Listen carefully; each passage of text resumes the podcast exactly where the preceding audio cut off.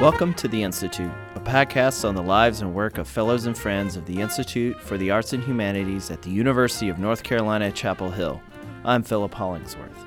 In this episode, IH director Mark Katz and I speak with Oscar winning music producer T Bone Burnett. He shares with us his earliest memories of music as well as insight on current projects.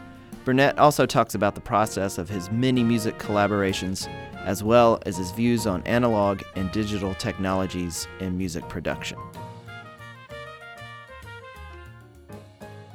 I would like to ask you um, if you have any recollections on how you were first introduced to music and where that love kind of initiated and took hold.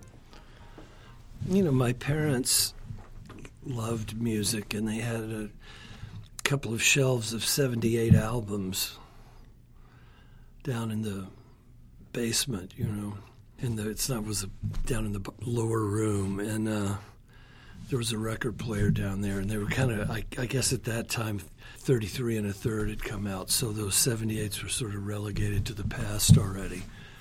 But I started digging them out and listening to listening to them, and they were. They, they were these exotic recordings by Ella Fitzgerald and Louis Armstrong and and uh, and Bing Crosby, early Crosby was so great, but but they were atmospheric. So I noticed I noticed place. You know, I would they would take me to a place, and that's when I noticed sort of the what mystical element of music, and then then it was a big. Uh, that was a doorway in, a big, a big question mark about what was this exactly. You know, it's interesting coming. Uh, you know, it didn't. It wasn't. Music wasn't in the house really, except for that. Nobody was playing at that time. So uh, I'll jump in here. Uh, one of the things about 78s is that they're heavy and they have a kind of heft to them, and they and and there's that physical aspect of it. And I wonder if you have any kind of sensory memories of, of uh, playing with the technology, whether it's the dusty records or mm, sure. or you know putting the needle down on on the groove. Do you have any uh, any vivid memories of that kind of interaction with music technology? Yeah, of course. And breaking them, they were very breakable. You know, there was shellac, so you could snap them just pulling them out of the dust cover the wrong way. You know, but yeah, and you know, all of that stuff. I do like all that physical, that physical reality. I like instruments, actual instruments that are moving air, and I like the fact that in in the analog world, the every everything moves in waves. All sound moves in waves. The speaker waves, the guitar string waves, the the mic diaphragm on the microphone waves.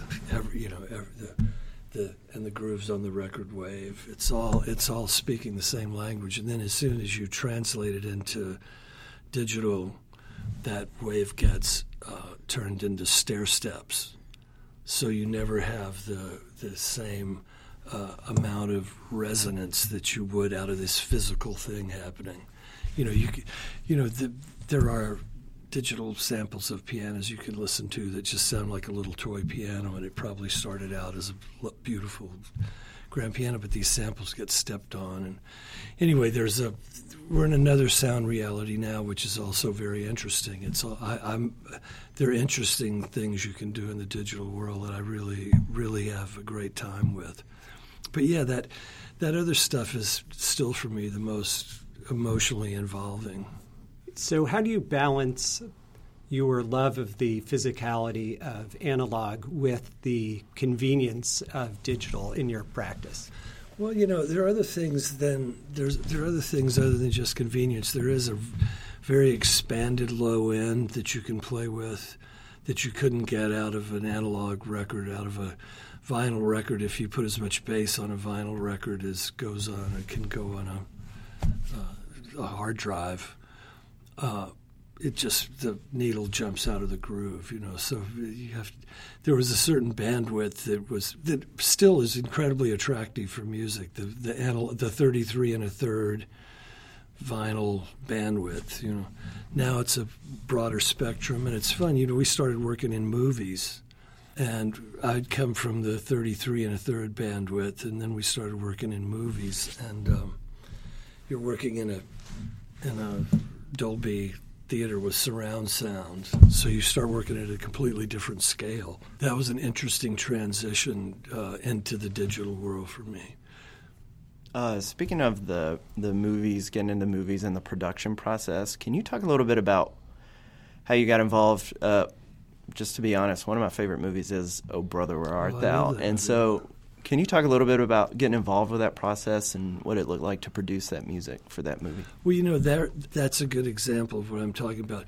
What one of the things we did with that, with that music, with that album, with that movie, was because we had so much potential low end in the theater, we could create a much more full range sound for bluegrass than it had before. Mm-hmm. Right.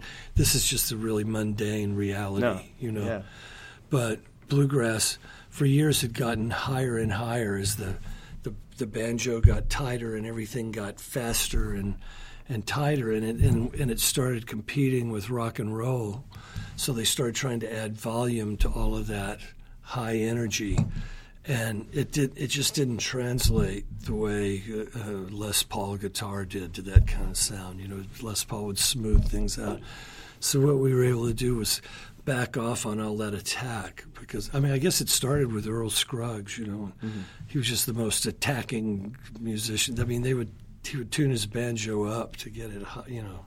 I guess to to I guess back then they were playing dance music, so it was a whole other it was a whole other use, you know, Right. rather than a rock and roll concert or something.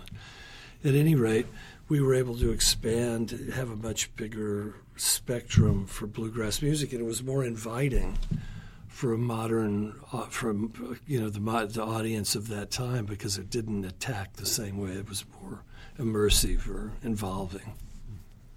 So your involvement with uh, film and uh, television now is legendary because of your exquisite taste in music. I mean, I, one of the things that I know that is uh, if T-Bone Burnett has something to do with a movie or a television show, I want to watch it just to hear what music is on the show. And I, I know I'm not alone. So I'm wondering how do you how do you go about choosing music for uh, for movies or television? I mean, for Oh Brother, there may have been some obvious choices, but for say True Detective or a lot of your other shows, a lot of the choices are surprising but perfect once you uh, once you hear them. Well, you know, it all grows out of character. First of all, the um, the story has to grow out of the character. You know, if the character grows out of the story, then bad things happen. That you, integrity gets lost along the way. But um, if the you know when we were doing Crazy Heart, Jeff uh, Bridges and Stephen Bruton and I sat around for months writing songs and talking about this character, Bad Blake, who he was, and you build a history for him. What's you know, in Jeff's case, we had to find prototypes that were chess singers like he is. You know, we couldn't try to force him into being a George Jones type country singer, so we had to look for somebody. We found, you know, Don Williams was a, was one of the people we used as a prototype, and Leonard Cohen was one of the people we used as a prototype. This kid, he grew up in Fort Worth, Texas. He, when he was 14, he heard Leonard Cohen and got into that, and then he got into, you know, and eventually, you know, we just led him through his whole life. What's the first record he ever bought? How did you get into music? And how did he get into music in the first? Right, right, right. You know, all of those questions that you ask that were, that define a, a character, and then once you have all that stuff into the character, then everything that that's the vocabulary you use to work outwardly and maybe it's a song from from his history you, you see what i mean it may it doesn't have to be you can write a song out of all that history but you can also pull a song out of that history and put it out because it's what's going on in his being at that time So that's fascinating. So everything that you do, from what you're saying, builds on the character or helps develop the character. Yeah, that well, it it do, it does develop the character. Whether you, you it's just whether you do it well or not. You know, whether you keep it, whether it is really really does help. Sometimes we help more than other times. Oftentimes, there's not the great choice, you know. So, what are you listening to now or working on now? Um, could you talk a little bit about that? I'm I'm working on several things. I'm working on an album of the Fisk Jubilee singers singing the songs of the Highlander Folk School. I'm very interested in that. Uh, I'm, I've written 40 songs this year that I've begun recording. I've got three hours oh, wow. of music recorded so far. And I'm playing Friday at the Hardly Strictly Bluegrass Festival, and I'm going to play all my, uh, or a group of my new songs. It's all electronic music. And it's all triggering and so it's a it's going to be a departure but but I'm going to be I'm going to be putting things in here and there too I'm going to put in that song Chance the Rapper did the other night on Stephen Colbert you know the day is coming what I can't remember the line exactly but it's a killer song killer line that guy's amazing mm-hmm. and um I'm, I'm going to be putting stuff in. There's some music I've found that I've sampled that I'm going to. So I'm going to make it. It's going to be a little bit like a DJ show, but a completely beatnik DJ show. And uh, and you know I'm going to start putting out the music out, releasing it probably later this year or early next year. I'll probably have three albums that'll come out every one every six months or something like that. So you've been in, incredibly prolific in your career, and you've done a lot as a producer, but also as a composer and songwriter. So I'm curious if you make a distinction or see a distinction between the really collaborative roles that you play as a producer um, versus when you're writing songs and you could potentially do it by yourself. I don't. I'm not. I'm not seeking solitude to create now. I'm, I'm at this point in my life, I'm enjoying the collaboration the most, you know. And um, I'm writing a lot. I, I, find a lot of solitude from. I, I I've been waking up about four in the morning and writing for three hours, while everything, while the dogs and everybody's asleep. You know, it's just dead quiet. And um, and then sometimes getting up and sometimes sleeping another hour or two. But so that's so I'm getting that part of what I need out of that just by finding the time myself. Solitude seems to be so important to to the creative process at times, you know. But at other times, you, once you've gone through that period of solitude, you have to get out and collaborate. So, so what do you value about the collaborative process? I, I you know, being with people, being with people, especially, you know, I have now a large group of people, and we all love each other, and we all love being together and doing things and and playing music together. And you know, that's. I was just doing a, uh, an interview about um, about leadership. I was saying to him, he said, "What is the difference between like we try to teach corporate people about creativity and unleashing their creativity?" And he said, uh, "What is it about over there uh, in the creative world how creativity gets unleashed. And I thought about it for a moment, but I, I think it. I have to say it's love. That there's a deep, deep love among all the participants of the thing they're doing. A deep, a profound respect and a deep love, uh, not just of each other, but of just the very pursuit. And I, I, I, I, think that comes in on sports teams too. When they're great sports teams, I think they all come together around this love of the sport, love of the game. And, and I think that's harder to engender in a corporate environment where everybody's basically there to do one thing, you know. So that's not to be unsympathetic to it, but it's how do you engender? I guess how, the question is, how do you go into that environment and engender love? Mm-hmm. I've got one more question, and we ask this of all our guests. What's a book that changed your life? I can think of a thousand books that changed my life, you know, but if there was a book, I don't know. Well, it doesn't necessarily have to be the book. I would say, book. well, Eduardo Galeano, A Book of Embraces. You know, you could start there. There, there's so many. Roberto Bolaño, Antwerp, little book. Let's talk about that because I study Latin American literature. So, oh, well, I love all that. I love, you know, I love Borges. I love I love uh, all of that. Yeah. That writing down there. Those writers are insanely great. You know. communists and liberationists and fighters. It's amazing. It's an amazing place. I try to write as a magical realist a lot. You know, I Yeah. try to write in that other space. So. Actually, could you say a little bit more about that? Because what is the connection between the literature that you love, the magical realism, and the music that you write?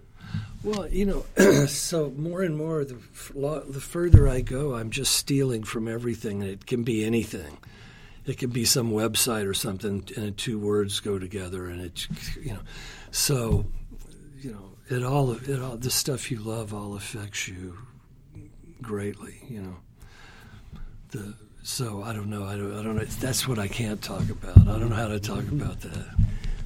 So uh, my other question is getting back to analog versus digital. You know that uh, that there's a long-running debate about the warmth of analog, and and people will will uh, fall on one side or the other, and and uh, fiercely um, argue that one sounds better than the other. Analog sounds better than digital, or digital is better than analog. How do you approach those kinds of debates, given that you work with both? Well, I would say, first of all, there are attributes to both. I think it's undeniable that uh, music that was made on analog equipment sounds better being played back on analog equipment, like the Beatles in mono on vinyl is the way that music actually sounds. So in that way, the the uh, technology becomes part of the con- content. You know, it, the content isn't the thing on the technology. The content is the whole thing.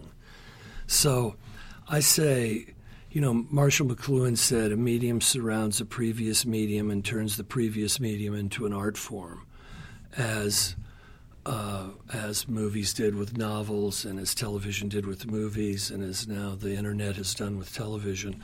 And in that way, the, the medium of, anal- of digital has surrounded analog and turned it into an art form.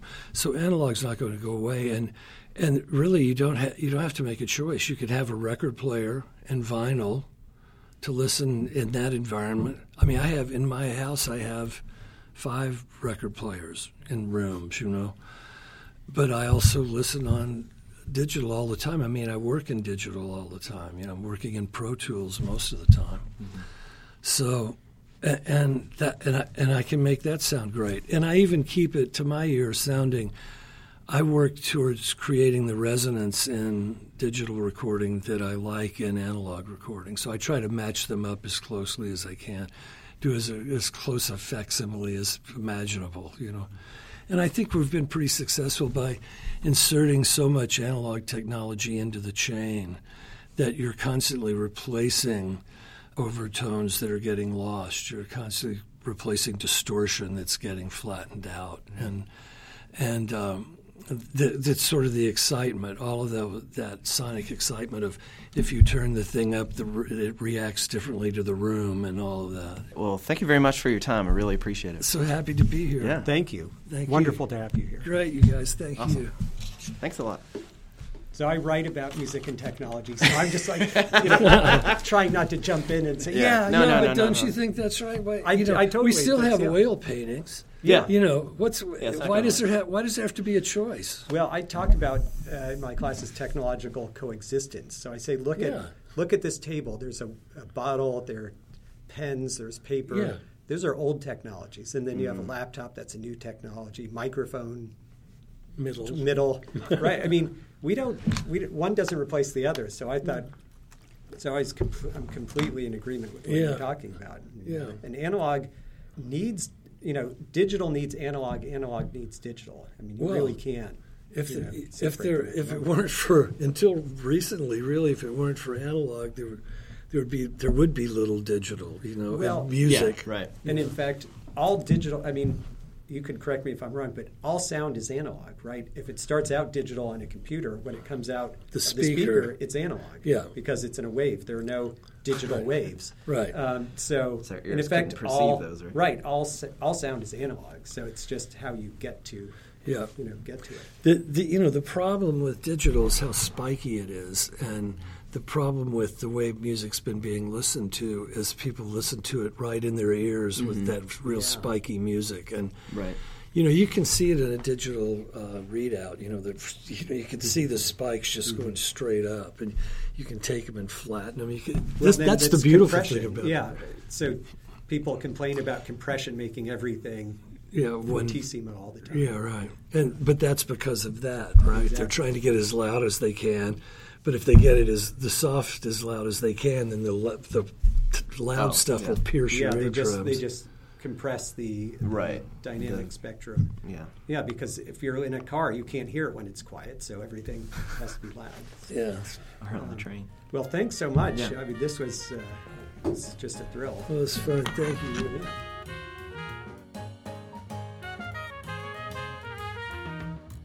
Check back at iah.unc.edu for the latest news on our fellows and upcoming events at Hyde Hall. You can find all our episodes of the podcast on our website, as well as iTunes, SoundCloud, and Stitcher. Please like us on Facebook and follow us on Twitter at IAH underscore UNC.